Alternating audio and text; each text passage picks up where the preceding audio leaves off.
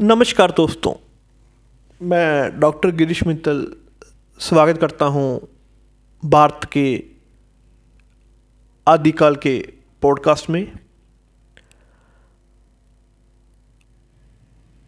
आज के इस पॉडकास्ट में हम आपको लेकर जाएँगे भारत के इतिहास की, आदिकाल की यात्रा पर।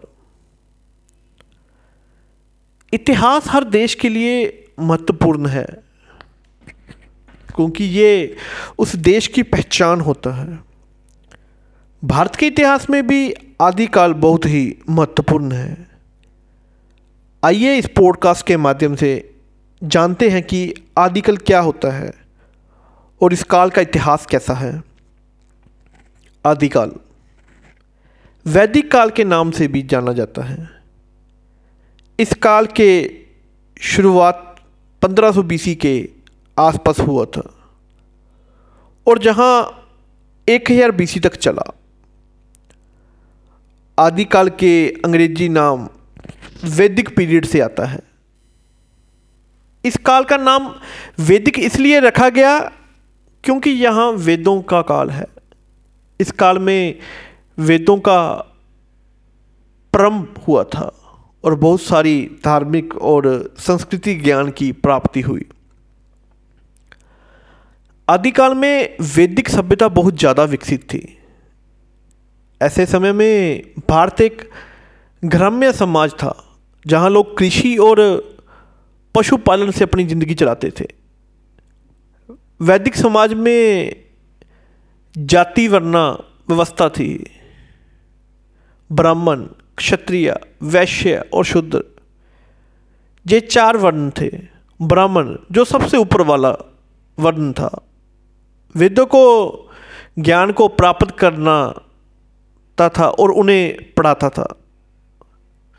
आदिकाल के समय में वरना व्यवस्था के अलावा बहुत सारी प्रथाओं और आचरण का विकास हुआ था। जजना और हवन जैसे धार्मिक कार्यक्रम बहुत लोकप्रिय थे। वैदिक धर्मा मोक्ष की प्राप्ति के लिए योग, तपस्या और ध्यान की महत्वपूर्णता को बताता था। भारत के आदिकाल का सबसे महत्वपूर्ण महाकाव्य ऋग्वेद है। ऋग्वेद एक ऐसा ग्रंथ है जिसमें ऋषियों ने मानव जीवन और स्वर्ग की जानकारियाँ दी हैं। ऋग्वेद को एक हज़ार अट्ठाईस मंडलों में बांटा गया है। और इसके प्रतिनिधित्व वेदों का करता है। ऋग्वेद के साथ जजुर्वेद, सामवेद और अथर्वेद भी शामिल हैं। आदिकाल के समय पर भारत में बहुत सारे शलीन विकसित हुए थे। शिल्पकारी, सोनाकारी और कंगीकारी जैसे कलाएँ बहुत लोकप्रिय थी। इस समय में घास या धातु के बने लकड़ी की नाव भी अजीब सी खिलाफी के बावजूद इस्तेमाल होते थे। आदिकाल के इतिहास में भारत के अलावा दूसरे देशों से भी बहुत संपर्क होते थे। जवनों से, परसियों से भी व्यापार होता था।